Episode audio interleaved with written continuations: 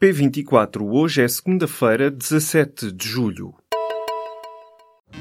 Apresentamos a nova gama de veículos híbridos plug-in. Uma tecnologia que veio para mudar o futuro. BMW iPerformance. O Ciresp voltou a falhar no incêndio do Conselho de Alijó. Presidente da Câmara queixou-se de dificuldades nas comunicações. Carlos Magalhães disse que as comunicações falhavam constantemente. A Proteção Civil admitiu falhas pontuais no sistema e mobilizou uma estação móvel para o local. Antes, pelo menos já uma das antenas de rede teria passado para o modo local.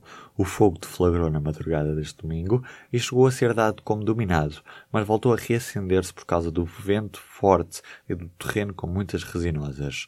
O fogo está ainda não ativo ao início desta manhã de segunda-feira. Conta com mais de 330 operacionais ajudados por mais de 100 viaturas e um meio aéreo. As 35 pessoas que estiveram deslocadas no pavilhão Gimnódesportivo de Alijó por razões de segurança durante o dia domingo, já puderam regressar às casas. O Primeiro-Ministro diz que há lições muito claras a retirar do que se passou com o incêndio em Pedrógão Grande. António Costa garante que o Governo está a trabalhar para ajudar as vítimas e para resolver os problemas, sobretudo no Ciresp. Em declarações aos jornalistas em Faro, o Primeiro-Ministro explicou o que pediu à PT, empresa responsável pelo sistema de comunicações. Na reunião que teve lugar na semana passada, António Costa exigiu o funcionamento da rede em todas as circunstâncias. Neste domingo, domingo, o Ciresp voltou a ter falhas, desta vez durante o incêndio em Alijó. André Ventura é o nome no centro de uma polémica que já une esquerda e direita. O candidato do PSD e CDS à Câmara de Lourdes já tem os centristas contra ele depois de ter lançado acusações à comunidade cigana. Nos últimos dias, as afirmações feitas por André Ventura sobre a comunidade cigana têm levantado muita polémica. André Ventura disse numa entrevista ao jornal I que a comunidade tinha uma cultura de impunidade. O dirigente do CDS, Francisco Mendes da Silva, disse esperar que o candidato perca e não quer que o partido fique associado, nas palavras do próprio, tão lamentável personagem. Entretanto, no Facebook pessoal, o candidato defende-se dos ataques daquela que considera ser a extrema-esquerda, unida à velha esquerda caviar, que diz estar em pânico com as verdades. As famílias das vítimas do curso de comandos vão pedir indenizações no total de 650 mil euros. A família de Hugo Abreu já entregou um pedido de indenização de 300 mil euros ao Estado e aos arguídos. Já os pais de Dylan da Silva vão entregar um pedido de 350 mil. No julgamento vai ser avaliado este pedido juntamente com a responsabilidade criminal dos arguídos. Os pedidos de indenização civil são anexados à acusação finalizada a 20 de junho pela Procuradora Cândida Vilar, que já deu por terminado a fase de inquérito. A Administração Central não divulgou 85% das compras públicas que fez nos últimos três anos. Esta é a conclusão de uma auditoria da Inspeção-Geral de Finanças. Ou seja, dos quase 16 mil milhões de euros gastos pelas entidades da Administração do Estado, apenas 15% foi divulgada no portal base, que tem como objetivo precisamente proporcionar a transparência das compras públicas.